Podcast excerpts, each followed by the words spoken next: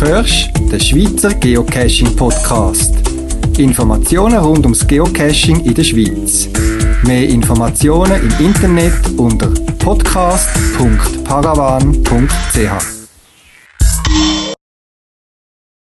Willkommen zum 25. Schweizer Geocaching Podcast vom Juli 2012. Heute mit folgenden Themen: Geocachen mit Hund, GPS-Tipps für Mac-Besitzer und solche, die auf Reisen gehen und Beiträge von euch zu speziellen Geocache-Gegenständen, die man dabei hat, wenn man unterwegs ist. Viel Spaß beim Hören und eine schöne Sommerzeit. Die meisten von uns sind beim Geocache ja nicht allein unterwegs. Oft mit dem Partner oder der Familie, Freunden oder sonst einer Gruppe von Geocachen, die sich getroffen haben. Aber, und das ist mir auch schon aufgefallen, viele Geocacher gehen auch mit ihrem Hund zum Geocachen. Ob der Hund der Grund war, dass sie mit Geocachen angefangen haben oder ob der Hund hat einfach mit müssen, das ist mir nicht ganz klar, aber trotzdem ein spannender Aspekt. Mich hat Wunder genommen, wie das so ist, Erfahrungen von Geocachen mit dem Hund zusammen und weil wir selber die keinen Hund haben und auch nie einen haben, habe ich müssen auf die Erfahrungen von euch zugreifen. Da ein paar Berichte von Geocachen, wo mir ihre Erfahrungen und Informationen mitteilt haben. Naturfee hat einen Hund namens Luna. Das ist kein Rassenhund, sondern scheinbar eine Strassenmischung, wo sie aus Groß mitgenommen haben. Und dass ich mir eine Vorstellung machen konnte, hat sie mir geschrieben, dass jede Katze grösser ist als die Luna. Aber es ist ein Hund. Und Cachesack für die Luna das Größte. Jetzt äh, kann man sich fragen, woher weiß man das als Mensch, dass das Größte ist für einen Hund? Und äh, die Naturfee hat mir dann geschrieben, wenn im Auto losgefahren wird und das Navi eingeschaltet wird und das Navi anfängt Anweisungen zu geben, dann hört das der Hund und weiß genau, es wird ein spannender Tag und jammert die ganze Zeit, wenn es losgeht. Wenn dann aus dem Navi der Satz kommt, Sie haben Ihren Bestimmungsort erreicht, dann geht's los. Der Hund hört das, versteht das und Luna kommt wie ein Gummiball hin und her und kann es kaum erwarten, bis es losgeht. Naturfee achtet immer darauf, dass äh, ein erster Cache mit einem schönen Spaziergang verbunden ist, wo sich der Hund auch richtig kann. Und die Luna findet kein Cache, ist also nicht dressiert darauf, dass sie Cache findet. Sie nutzt ihre Zeit, wo sie muss abwarten, während die, die Hundebesitzerin, die Naturfee, den Cache findet, um in der Gegend umzuschnüffeln, auszuüben oder wenn sie in der Nähe Wasser hat für ein ausgiebiges Bad. Naturfee hat immer dabei für den Hund einen kleinen faltbaren Wassernapf und genügend Wasser. In der kühlen Jahreszeit ein Salzbadtuch, um sie trocken zu reiben und eine kleine Notfallapotheke. Und das ist noch speziell für mich. Scheinbar ist das nicht eine spezielle Notfallapotheke für den Hund. In Absprache mit dem Tierarzt hat die Apotheke nämlich drin, was am Hund und am Mensch kann helfen. Naturfee bevorzugt für ihre Cache-Ausflüge in ein leichtes Gelände. Aber es kann schon mal vorkommen, dass sie plötzlich vor einer Leiter gestanden sind oder einen Bach haben müssen überqueren, weil vielleicht keine Topokarte auf dem GPS drauf war. Oder einen kleinen Felsen abklattern, aber alles kein Problem. Der Hund, das Hündli, wie sie selber geschrieben hat, unter den Rahmen geklemmt und ab durch die Mitte. Oder wie es die Jäger mit ihren Gamsen machen, einfach das Tier übers Knick legen und dann hat man beide Hand frei, um sich heben. Solche Aktionen fördern das Vertrauen und das ist für die Luna einfach nur Spaß und Abwechslung zum Alltag. Und zu guter Letzt, und das hat mich gefreut zum Hören, die Sicherheit und das Wohlbefinden vom Hund steht immer an erster Stelle. Sie bestimmt, also die Luna, wenn es ihr zu kalt oder zu heiß ist und eigentlich cashet die Naturfee nicht mit dem Hund, sondern der Hund geht mit ihr, der Naturfee, cashen. Mit einem super mini kleinen Hündchen kann man auch super geocachen gehen, auch in die Berge. Die Kleinen sind viel robuster scheinbar, als sie aussehen. Und man kann mit dem kleinen Haus, also Hund, also super geocachen gehen. Sechsstündige Wanderungen sind absolut kein Problem, wenn der Hund fit und gesund ist. Auch in schwierigem Gelände. Ein spannender Bericht. Ich habe wirklich gedacht, die kleinen Hündchen, die kann man nur brauchen zum Spazieren. Und als Nicht-Hundebesitzer habe ich also gelernt, dass man Geocacher auch größere Touren machen mit einem Hund. Weil ich vorhin erwähnt habe, dass der Luna, der Hund von der Naturfee, kein Cache sucht. Ich bin eben darum mal unterwegs gewesen, oder habe schon mehrmals auch von anderen Geocachern das gehört dass man einen Hund auch dressieren kann, dass er den Cache sucht. Ich mag mich erinnern, aber ich bin nicht mehr sicher mit dem Cache-Namen, darum möchte ich da nicht falsch sagen.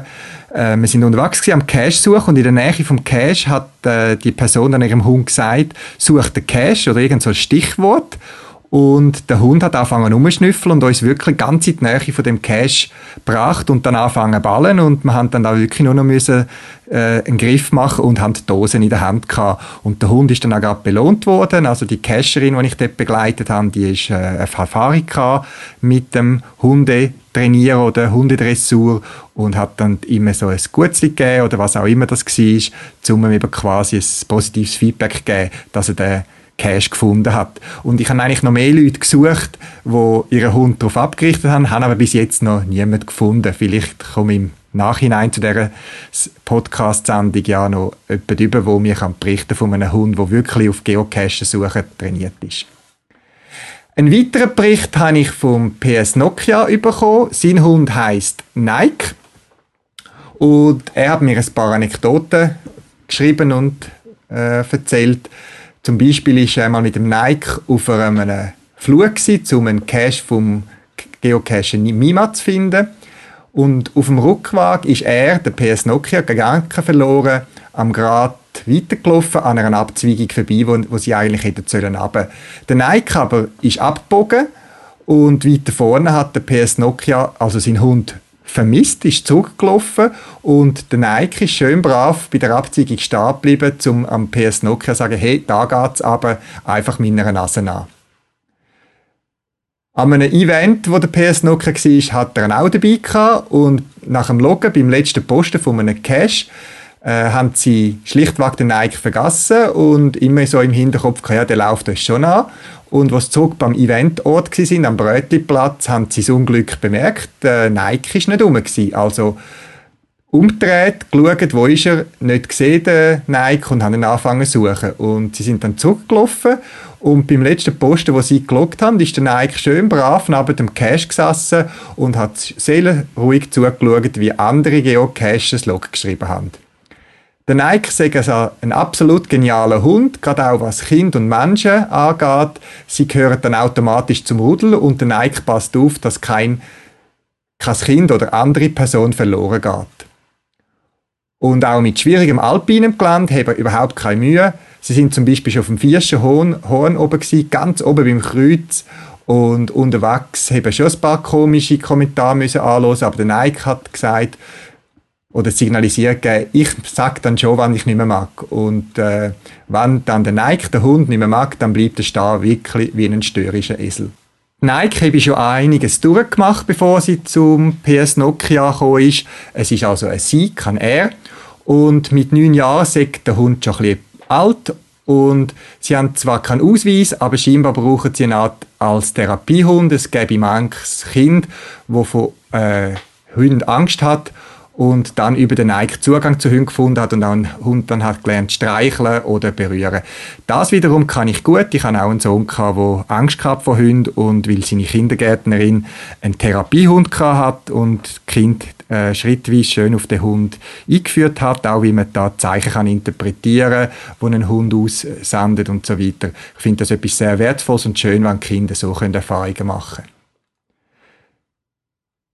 Zum Geocachen mit Hund ist mir auch ein Bekannter in Sinn gekommen, ein Kollege aus Deutschland, der einen Podcast macht, auch rund ums Thema Geocachen, aber auch andere.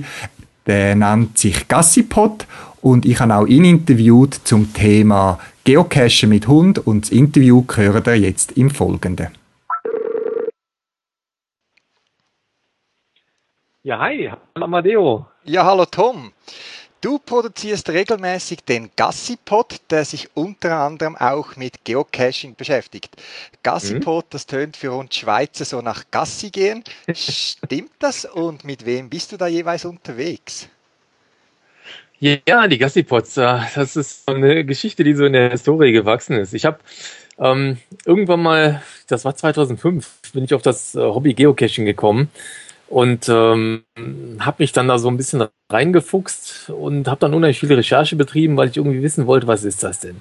Und habe dann die Foren durchsucht, Blogs gab es damals noch nicht und habe dann einfach Informationen zusammengesammelt und dachte, Mensch, jetzt hast du da so viel Wissen jetzt angehäuft und wenn jetzt jeder, der äh, sich in das Hobby reinfuchsen will, auch die gleiche Arbeit machen muss, dann ist er erstmal eine Woche mit Recherche beschäftigt.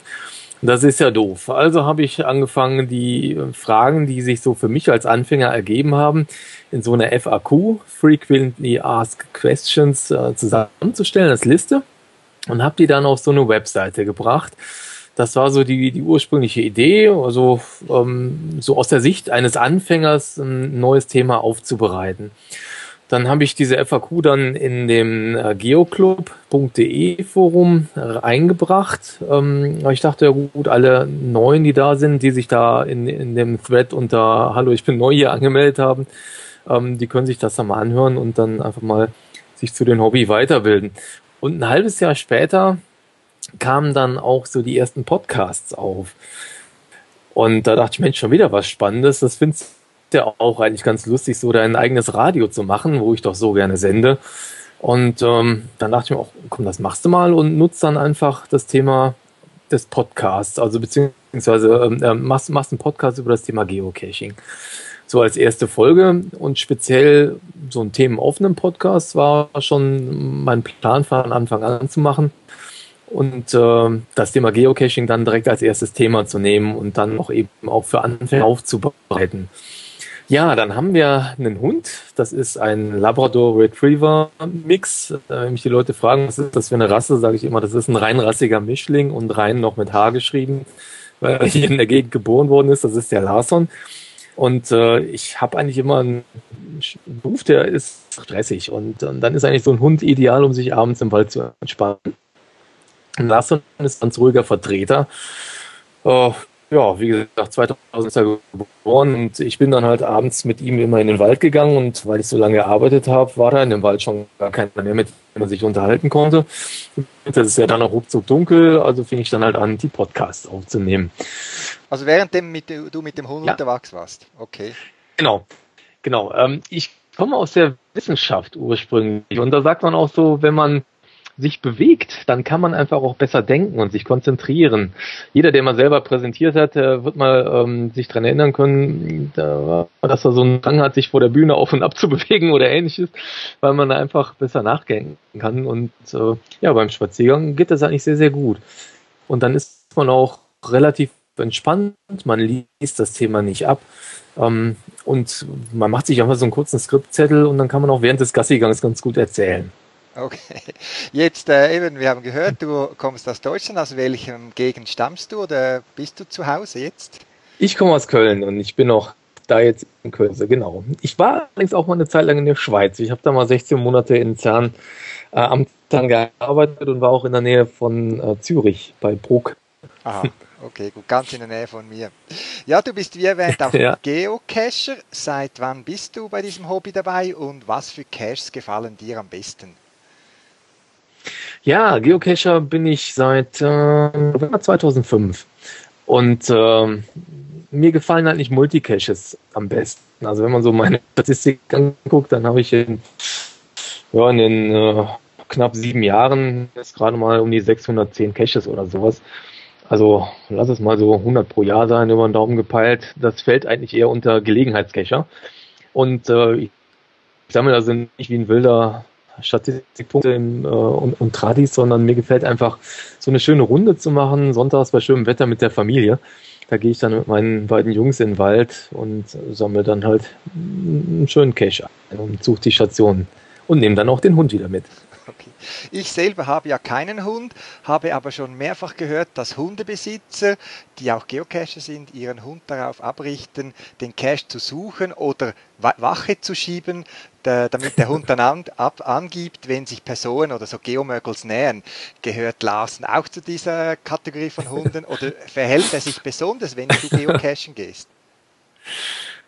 Ähm, nein, also wer sich mit, äh, mit den Hunderassen so ein bisschen auskennt, der weiß, dass so ein Retriever Labrador eher so ein Gemüt wie ein Bernhardiner hat. Der dackelt also sozusagen hinterher, ist ein ganz ruhiger Vertreter und freut sich unheimlich, wenn ein fremder Mensch kommt und wedelt ihn an. Er hat schon die eine oder andere Omi in Unterhose aus dem Gebüsch gejagt.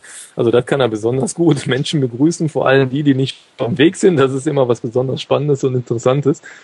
Ähm, bei dem Geocachen selber ist er eigentlich so, dass er dann gemütlich wartet und wenn wir dann bei so einem Multicache eine Station haben, wo wir lange rätseln. Also es gab doch schon mal eine Station, da haben wir eine Stunde lang so einen blöden Text durchgelesen, um drauf zu kommen, was will uns dieser Text sagen.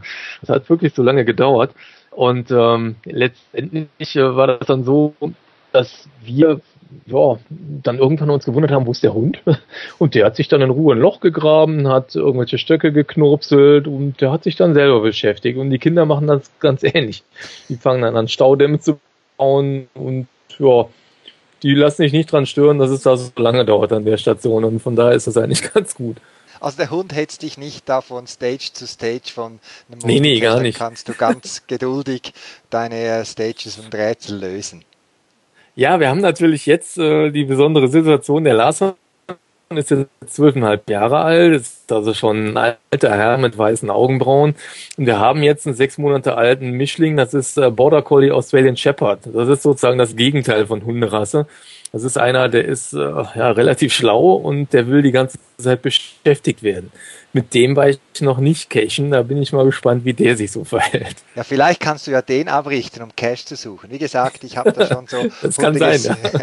ich, ich war sogar einmal mit äh, wo äh, eine Geocacherin ihren Hund dabei gehabt hat und da konnte sie wirklich sagen, Cache, äh, such den Cache oder irgend so ein Stichwort, wo die dann abgerichtet hatte und die hat, der hat dann da wirklich rumgeschnüffelt. Ich mag mich nicht mehr erinnern, äh, ob er ihn auch wirklich gefunden hat, aber hat uns schon in diese Richtung gelotst. Das ist wirklich noch äh, äh, spannend.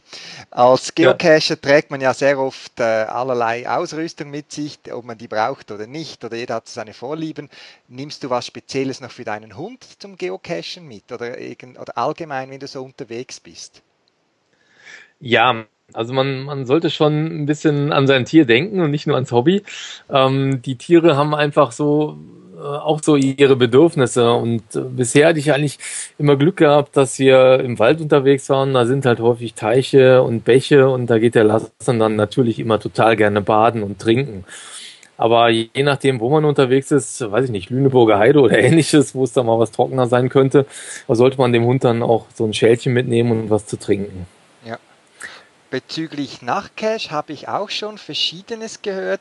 Die einen sagen, in der Nacht sollte man gar keinen Hund dabei haben, wenn man cashen geht. Andere sagen, doch, doch, das könne man tun, wenn der Hund sehr folgsam ist und sich nicht entfernt. Äh, einer der Gründe ist das Wild, das ja in der Nacht besonders sensibel ist. Wie handhabst hm. du das?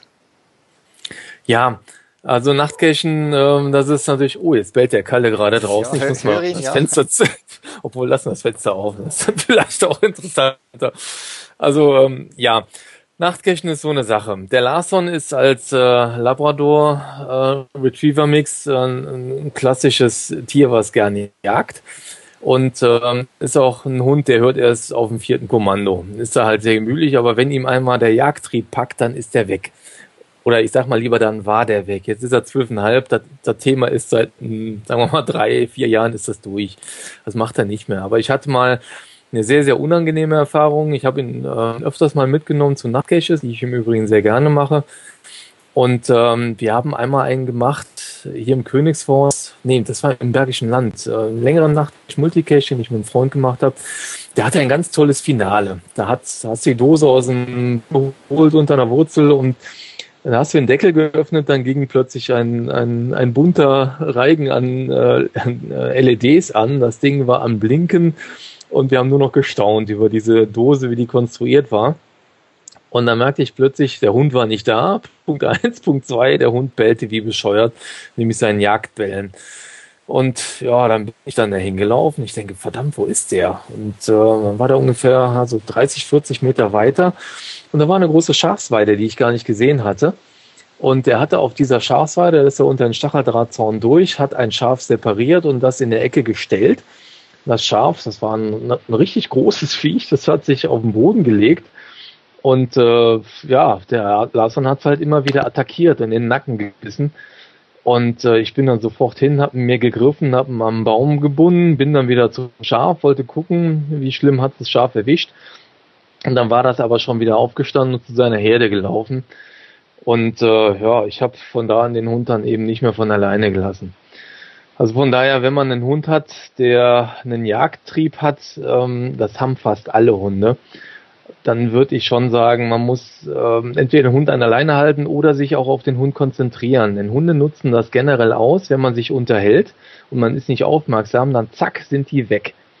Äh, ob man jemanden trifft im Wald oder ähnliches, wenn der Hund irgendwas riecht oder ein Reh sieht, dann schwupp, futsch ist er und du fragst dich, ich hatte da noch einen Hund dabei. Okay, also bei auch, dem, ja, auch wenn man das Gefühl hat, man hat einen folgsamen Hund, oder? Ich ja, ich wollte wollt gerade sagen, also der Kalle hier, den wir jetzt haben, der, der ist ja wie gesagt Border Collie Australian Shepherd. Das ist äh, kein Jagdtier, das, das merke ich auch. Der achtet immer auf mich sehr stark. Man muss ihn natürlich auch beschäftigen. Und der hört wie eine Eins. So, und äh, dem will ich auch nicht das Erfolgserlebnis gönnen, dass er mal im Wald irgendwo was jagen geht, sondern ähm, den will ich schon eng per Kommando an mich binden und dann einfach mal schauen, wie es damit läuft. Das ist eigentlich eine Rasse, die nicht jagt. Äh, vielleicht klappt es mit ihm dann besser nachts. Ähm, ich muss es ausprobieren, werde mich aber aufgrund meiner schlechten Erfahrung da sehr, sehr stark drauf auf den Hund konzentrieren. Das kann ich auch nur jedem empfehlen. Gut, vielen Dank auf jeden Fall auf, äh, für deine offene und ehrliche Schilderung. Wie ist das bei schwierigem Gelände? Nacht ist das eine, aber das andere ist, als Geocacher bewegt man sich vielleicht mal in einem Lost Place, gerade so in Deutschland. Bei euch äh, kenne ich mhm. ja das. Es gibt Hundebesitzer, die ziehen dann ihren Hunden so eine Art Pfotenschuh an. Mhm. Äh, kennst du die oder brauchst du die selber auch? Nee, kenne ich nicht und äh, habe ich bisher noch nicht gebraucht. Äh, ich würde auch ganz ehrlich, ich habe schon einige Lost Places gesehen, die finde ich auch immer sehr, sehr spannend und attraktiv. Aber ganz ehrlich, ich, ein Hund hat da nichts zu suchen. Ähm, es gibt da einfach zu viele Sachen, äh, wo man sich selbst als Mensch oder als Hund verletzen kann. Ähm, man sollte Handschuhe anziehen, man sollte ganz genau gucken, auf welche Treppe man geht. Ist die verrostet, ist sie aus Holz und, und Morsch? Und Tier kann sich da genauso gut verschätzen. Ähm, ich hatte einmal einen Hund, der ist auf ein, äh, in den Tümpel reingelaufen, weil dieser Tümpel komplett mit Wasserlinsen zugewachsen war und der dachte, das sei einfach ein fester Bodengrund. Äh, also auch Tiere können sich vertun. Der Larson, äh, da war ich auch mal mit einem Freund Nachtcache im, äh, im Wald und äh, da war eine Station sehr, sehr steil am Berg. Und wir sind dann hoch und ganz oben war ein Baum, da haben wir uns dann hochgezogen. Der Larson ist da ruckzuck, zack, war der oben. Und dann haben wir die Station gelöst, sind wieder runtergelaufen und dann höre ich nur noch so ein Larson piepen und ich gucke nach oben, der kam da nicht mehr runter. der kam mit seinem Vierrad-Spikes-Antrieb zwar rauf, aber runter hat er sich nicht getraut. Ich musste ihn da de facto runterziehen und in den Armen dann so ein bisschen auffangen. Also die Tiere äh, sind da auch nicht perfekt, das muss man einfach im Kopf halten. Und ich würde einen Hund nicht mit in den Lost Place nehmen und ansonsten halt, ja, wenn es so Hundeschutz für die Pfoten gibt, auf jeden Fall, das macht Sinn. Da liegen einfach immer Scherben rum. Bei meinen Recherchen so zum Thema Geocachen und mit Hunden und so weiter habe ich gesehen, dass es für Hundebesitzer ein vom Geocaching inspiriertes Hundehobby gibt, das Geodagging. Dabei werden ähnlich wie bei einem Multicache, die du ja liebst, Duft, Duftfläschchen äh, an den nächsten Koordinaten versteckt und der Hundebesitzer geht dann mit dem GPS an die Koordinaten, wo dann im Umkreis von, weiß nicht, 20, 30, 40 Metern dieses Duftfläschchen versteckt ist, das der Hund suchen muss und so dem Owner quasi die nächsten Koordinaten gibt. Die stehen dann irgendwie am oder im Fläschchen. Ähm, mhm. Hast du auch schon davon gehört oder sogar selber schon ausprobiert? Ja, gehört habe ich davon, probiert noch nicht. Ich weiß, äh, dass, oder ich vermute mal ganz stark, das ist auch wieder rasseabhängig. Wenn ich dem Larson damit komme, das interessiert ihn nicht die Bohne. Ähm, dem Kalle natürlich schon eher, der, man sagt, Border Collies, ähm, die haben so eine Intelligenz von so einem dreijährigen Kind. Also ist eigentlich schon ganz ordentlich. Ähm, man kann die trainieren, man kann die trainieren, dass sie bis zu 50 verschiedene Spielzeuge ähm, unterscheiden können und einen bringen. Und die lieben natürlich solche Spiele, ob das Agility-Training ist oder eben sowas. Ähm, das sind Hunde, mit denen muss man sich beschäftigen, man muss denen einen Job geben, man muss mit denen ähm, ja auch so Aufgaben lösen. Und ich denke, wer einfach Zeit und Lust hat, sich damit zu befassen, da ist das für so ein Rasson mit Sicherheit das Richtige. Okay. Ich werde auf jeden Fall auf meiner Podcast-Website noch einen Link zum Geodogging äh, anbringen. Da können die Leute oder Geocacher, die sich dafür interessieren, noch mehr Infos runterziehen. Ja, mhm. zum Schluss möchte ich dich noch fragen, ob du noch ein besonderes Erlebnis rund ums Geocachen mit Hund gemacht hast. ja, ich hatte einmal ein Erlebnis, was mich da so ziemlich geschockt hat, wo ich dann, das war ja, vier Jahre her oder fünf, wo ich mit dem Lars dann auch so ein Lost Place gemacht habe. Also es war so eine Mischung, es waren so mehrere Bunker im Wald. Äh, und da bin ich mit dem Lars dann halt die große Runde gegangen, waren noch zwei Freunde dabei, haben dann die Finaldose gefunden und sind dann aufs Auto zugelaufen und das war dann schon Nacht und es war auf der Straße. Ich mach den Kofferraum auf, ich rufe den Lars an, dann bleibt der 30 Meter vor dem Auto stehen und ging nicht mehr weiter. Ich denke, was ist mit dem Hund los? Und äh, lief dann zu ihm hin und der, der bewegte sich nicht mehr von der Stelle. Angefroren und äh, es ging anders. Ich musste den ins Auto tragen. Und so ein 30 Kilo Hund ist ja schon ganz ordentlich.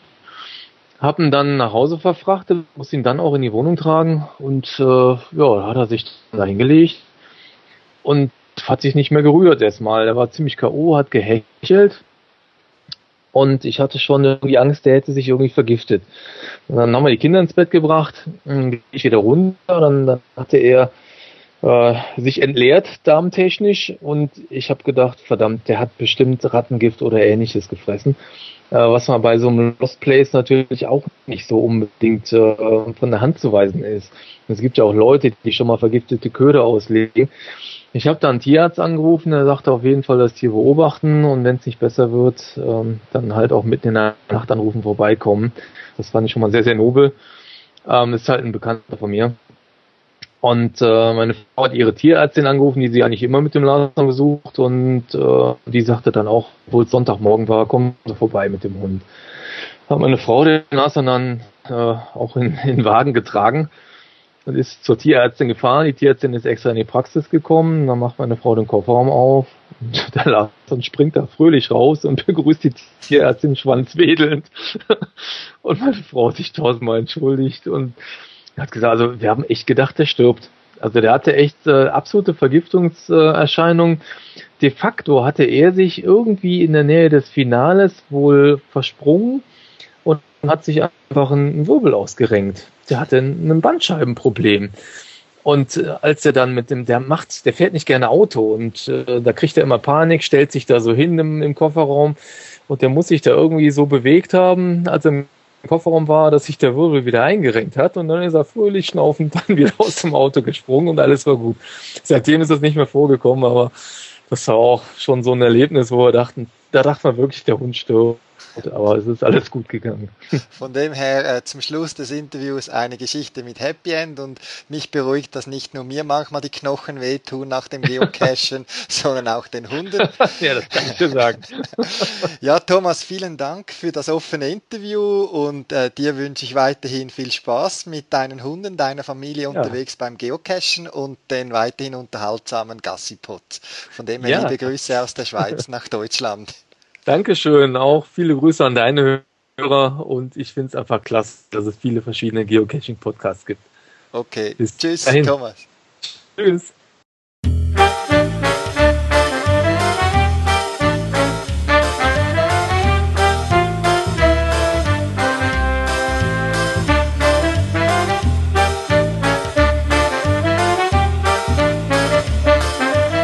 GPS-Tipps heute mit Hinweis für Ferien und das Reisen mit dem GPS zusammen und für die Besitzer von Garmin Oregon, Montana oder Dakota, wo mit einem Mac die arbeiten. Wenn man in die Ferien geht, ist GPS sicher immer auch dabei. Nicht nur zum Geocachen, sondern ich finde es auch sehr hilfreich, mich zu orientieren in einer fremden Stadt. Ich muss nicht immer den Plan dabei haben, so hast GPS dabei. Und wenn ich irgendwo loslaufe, dann merke ich mir den Startpunkt und finde sicher wieder zurück.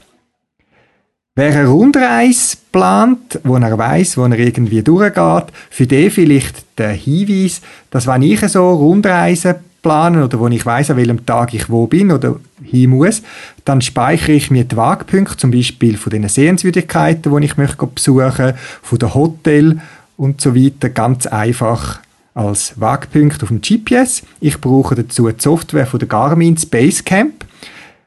Das Gute daran ist, man kann bei den Wagpunkten dann noch zusätzliche Informationen hinterlegen, wie zum Beispiel Telefonnummern oder die genaue Adresse vom Hotel, wo man markiert hat.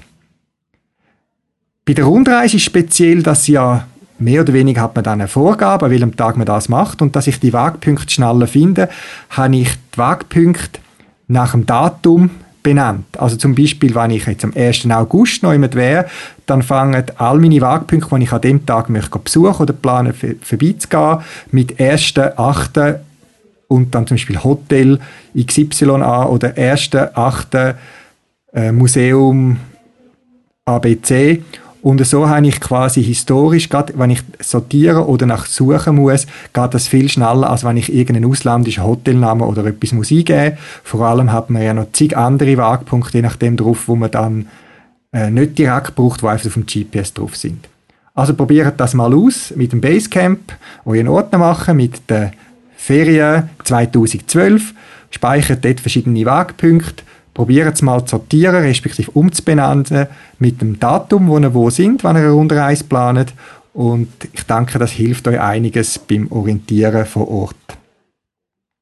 Das andere, und das wird ja immer wieder im Diskussionsforum besprochen, wie komme ich so viel Caches auf mein Gerät über? Nicht jeder hat das Montana, wo man 14.000 äh, Caches oder 12.000 Caches kann draufladen kann sondern ein Oregon, wo vielleicht 2000 Platz hat oder wie auch immer und man möchte mehr dabei haben. Pocket Queries ist ein anderes Thema. Ich gehe mal davon aus, dass ihr wisst, wie das geht. Sonst können wir das auch in einem anderen Podcast mal behandeln. Es gibt zig Lösungen. Es gibt die einen, die haben eh den PC dabei. Es gibt andere Leute, die haben dann da eine Datenbank wie GSEC, wo ihre äh, Cache drin verwaltet werden, wo es individuell jeden Tag dann aufs Gerät spielt.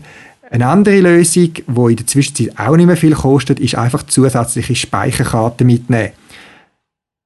Pocket Queries und Caches müssen ja nicht zwingend im Speicher vom GPS gespeichert werden, sondern können auch auf der Speicherkarte gespeichert werden, wo im GPS-Gerät eingesetzt werden können. Die Speicherkarten 2, 4, 8 GB, Micro-SD sind das meistens vom Typ. Die kosten heute nicht mehr viel. Ich habe schon Angebot für ein paar wenige Franken gesehen, 5 bis 10 Franken für 4 GB. Und der grösste Speicher nützt bei diesen GPS leider nicht. Die Limitierung ist einfach durch die Anzahl Cache, die ein Gerät kann laden kann. Warum sich also nicht irgendwie zweimal ein Zweierpack mit vier Micro-SD-Karten kaufen und seine verschiedenen Pocket-Queries für die Gegenden, wo man vorhat zu gehen, einfach drauf zu speichern. So muss man da zwar unterwegs die, die Micro-SD-Karte, die sehr leicht kann verloren gehen übrigens, immer aufpassen, wo man die wechselt, äh, austauschen, aber man braucht fast nichts anderes mehr dabei zu haben, am PC nichts und die paar Micro-SD-Karten, die sind ja fingernagelgroß, die brauchen nicht viel Platz. Schaut um, man kommt die wirklich sehr günstig in der Zwischenzeit über. Jetzt also noch der Tipp für die Leute, die mit einem Mac arbeiten. Ich höre immer wieder von Besitzern von einem Garmin Oregon, Montana oder was auch immer, dass sie sagen, dass sie die Cache zwar gelöscht haben, das geht ja nur, indem man die entsprechende GPX-Datei vom GPS löscht, wenn man das Gerät am PC angeschlossen hat. Und sie sagen, sie haben die Cache gelöscht, aber er erscheint immer noch auf dem Gerät, was dann da falsch laufe. Und es ist meistens so, dass der Grund ist, dass sie mit einem Mac arbeiten. Bei einem Mac, wo äh, das Apple-Betriebssystem drauf läuft, wo schlussendlich eine Art ein Unix drunter ist, also kein Windows, das hat eine eigene Art zum Dateien löschen. Dateien werden nämlich nicht direkt wirklich gelöscht, dass sie nachher nicht mehr existieren, sondern sie werden vereinfacht gesagt, nur umbenannt. Und zwar kommen die Dateien einen Punkt vor dem Namen über. Also eine Datei abc.gpx würde man nachher wieder finden können, indem sie nach, dem Namen .abc.gpx sucht oder das anzeigen lässt. Man sieht das gut, wenn man einen Datenträger, äh, die gelöschte Datei vom Mac hat, in einen Windows-PC schiebt, dort sieht man die Dateien noch. Beim Apple-Betriebssystem und vergleichbaren ist das Betriebssystem so programmiert, dass man die gelöschten oder eben unbenannten Dateien nicht sieht. Der Vorteil liegt auf der Hand, wenn man eine Datei wieder aus dem Papierkorb rausholen will, das heißt wieder dann ist die Datei noch um und das Betriebssystem muss die nur noch wieder umbenennen, das heißt den Punkt vor dem Namen entfernen. Definitiv löschen kann man die Dateien schon, indem man den sogenannten Papierkorb löschen tut.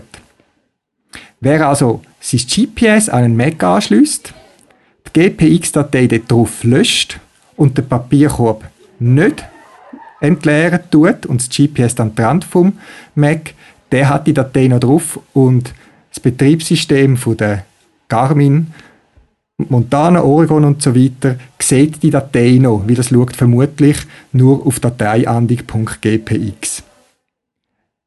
Wie kann man das Problem lösen? Das eine habe ich schon gesagt, man tut den Papierkorb leeren beim Mac, bevor man den GPS auswirft oder entfernt.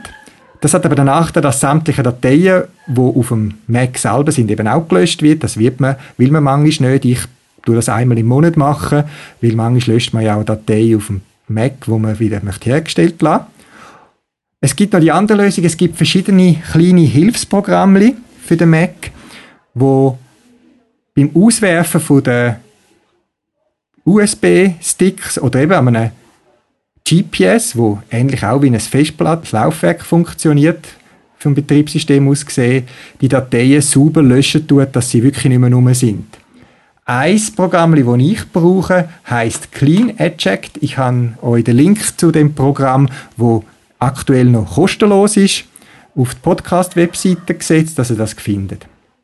Also, wenn ihr als Mac-Besitzer Dateien löscht auf dem GPS und die nachher noch erscheinen, dann liegt es darin, dass die Dateien immer noch dort sind, einfach umbenannt sind, aber das Garmin GPS das immer noch als gültige Datei erkannt, wie es eben kein Mac ist. Löscht den Papierkorb, entleert den Papierkorb oder braucht ein Tool wie zum Beispiel Clean Eject, wo das sauber für euch handhabt, ohne einen grossen Mehraufwand.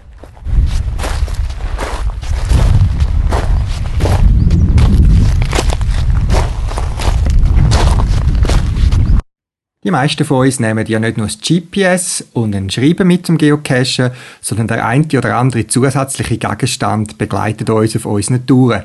Ich mag mich noch erinnern an Geocaching Seiltechnik-Kurs vor einem Jahr, wo der Rippischib uns seinen Geocache-Koffer gezeigt hat, wo gerade einem glanzige Augen verursacht hat und also jeder James Bond-Ausrüstung weit überlegen war.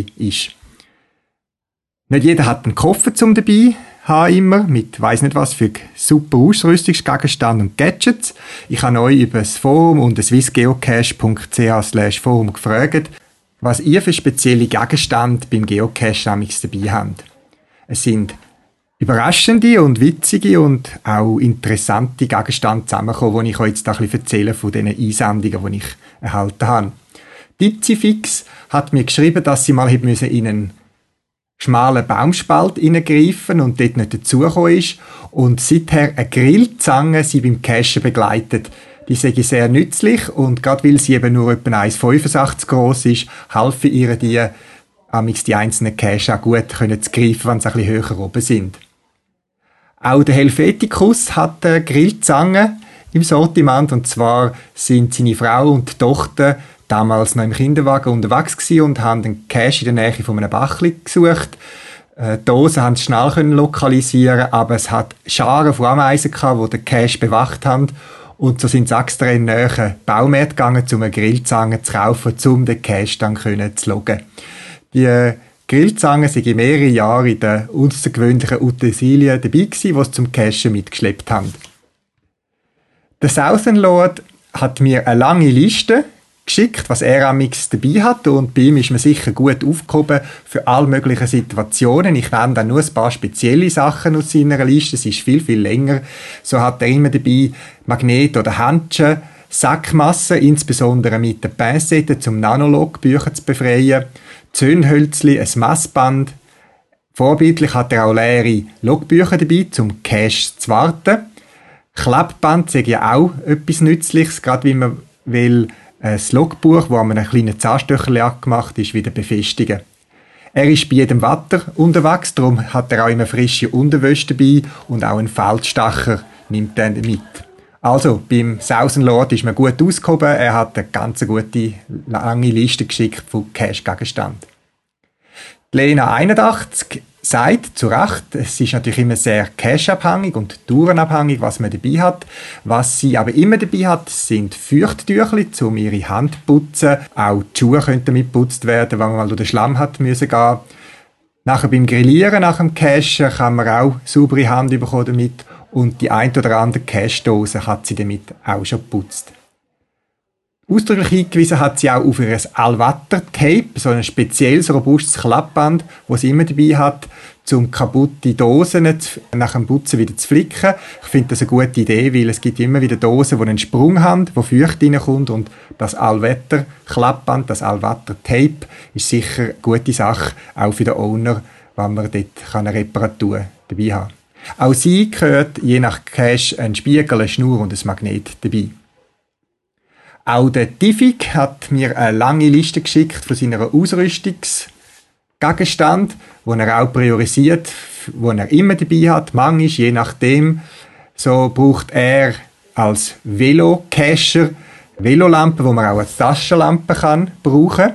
Das Trinken hat er auch immer dabei in einem sogenannten Camelback, also wo man gerade im Rucksack integriert hat.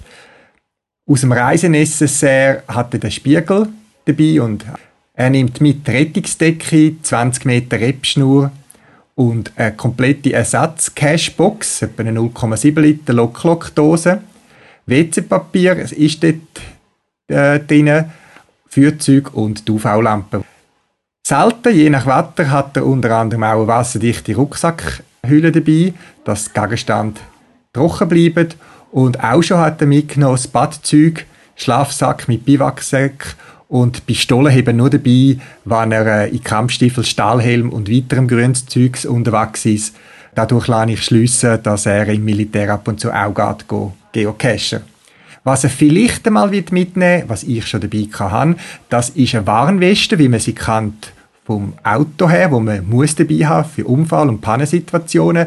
Die Warnweste ist etwas sehr Auffälliges und man kann damit gerade in dicht bevölkerten Gegenden äh, den gleichen Effekt erzeugen wie mit einer guten, unauffälligen Tarnung. Wenn man sich nämlich auffällig und selbstbewusst auftritt mit so einer Warnweste, dann meinen die Leute, man ist irgendein Servicetechniker oder ein Strassenarbeiter, wenn man da mit dem GPS rumläuft und dann äh, um der eine oder andere Ecke herumschaut.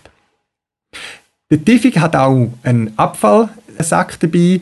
Er gehört zu denen, wie ich auch, wo Cash in, Trash out betreiben, also dass man Abfall, wo man findet, mitnimmt aus dem Wald und so der Natur etwas Gutes tut. Der Batzi hat mich auf etwas aufmerksam gemacht, das ich vorher nicht gekannt habe.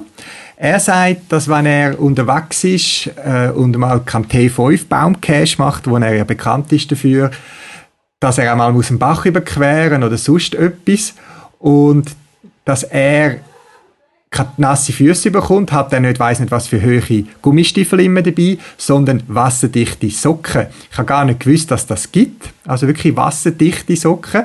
Und wenn er also im, in den Regen hineinkommt oder einen Bach überqueren, so tut er schnell die Socken wechseln, durch die wasserdichten Socken und kann so durch den Schlamm oder das Wasser warten. Die sind dann zwar nass, die Schuhe, aber die Füße sind trocken äh, witzige Idee und äh, ich habe mir die Dinge schon angeschaut.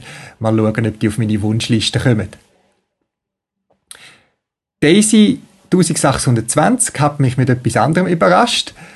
Ich habe es zuerst auf dem Foto gar nicht erkannt, was es ist, musste nachfragen. Es ist ähm, ein Laubrechen und zwar ist mal ein Cache scheinbar versteckt gewesen und einen ganzen Haufen Brombeeren, respektive Brombeeren sind wahrscheinlich mit der Zeit einfach drüber gewachsen. Das kann sehr schnell gehen.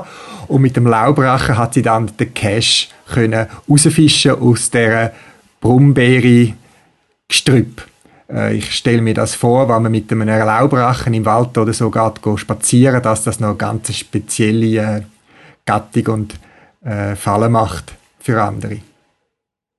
Der Mima hat schon einen Apfelpflücker dabei gehabt. Auch ihn stelle ich mir vor, wenn er durch den Wald oder irgendwo durchläuft, das Wandern, und man hat einen, Äpfelpflücker dabei.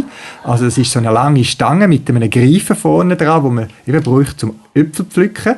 Aber er braucht die nicht zum Äpfelpflücken, sondern zum Beispiel in kleinen Flüsschen unter Brücken oder wo auch immer sogenannte Brückenäpfel zu pflücken, also Cash, die dort versteckt sind.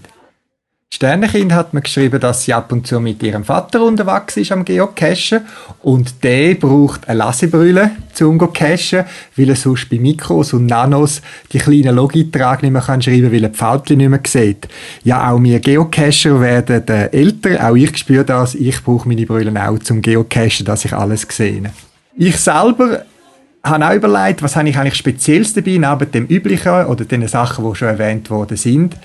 Ich nehme auch bei Tags eine kleine Taschenlampe mit, dann halt nicht meine grosse LED-Linse P7 oder so, sondern eine ganz kleine, kompakte, die ihr bei mir auch im Shop findet, günstige LED-Lampe, die aber doch einiges an Licht gibt.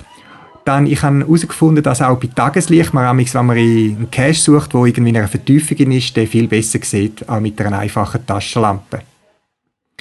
Bei mir gibt es noch ein zweites Problem beim Geocache, und zwar, wenn mein Blutzuckerspiegel ein sinkt oder sehr tief sinkt. Das heißt, wenn ich Hunger habe, dann werde ich meistens für meine Umwelt nicht mehr so ertragbar und um meine Umwelt und meine Begleitung zu schützen, habe ich amigs einen Farmenstangel oder etwas Zuckriges dabei, dass ich mich wieder ein bisschen auf Laune bringen kann. Hat mir auch schon geholfen bei Mystery-Rätsel unterwegs, wenn man etwas muss lösen oder studieren oder wie geht es weiter und ich einfach den Hänger hatte, dann habe ich mir den Farmenstangel hinterher geshoppt und das hat dann auch geholfen, um meine Kirnzellen zu aktivieren. Meine Frau gibt mir auch auf längeren Cash-Touren etwas warmes zu essen mit, dass ich dann nicht nur von Sandwich oder Brot muss leben und ich habe so einen Thermosbehälter, wo wie eine Thermosflasche ist, so die aus Stahl, aber mit einer großen Öffnung, wo man eine warme Mahlzeit kann reinfüllen, wo lang warm bleibt. Und da hat sich also bei mir oder bei meiner Frau Kapunz sehr bewährt, die Bündnerspezialität. Das ist etwas sehr Nahrhaftes, das heißt, man muss nicht eine riesige Menge mitnehmen. Und gerade wenn man stundenlang unterwegs war und äh, kalt hat ein bisschen und Hunger, dann ist doch das etwas Wunderbares, aus einem Thermosbehälter beim Geocachen können zu Mittagessen. Vielleicht die ein oder andere Anregung für euch, wie ihr eure Ausrüstung könnt ergänzen könnt. Es ist immer wieder spannend, was die Leute da mittragen in ihren Taschen und Rucksäcken. Und das ist doch auch das Lustige an unserem Hobby, dass man einmal lachen und staunen übereinander, was nicht direkt mit dem Hobby zu tun hat.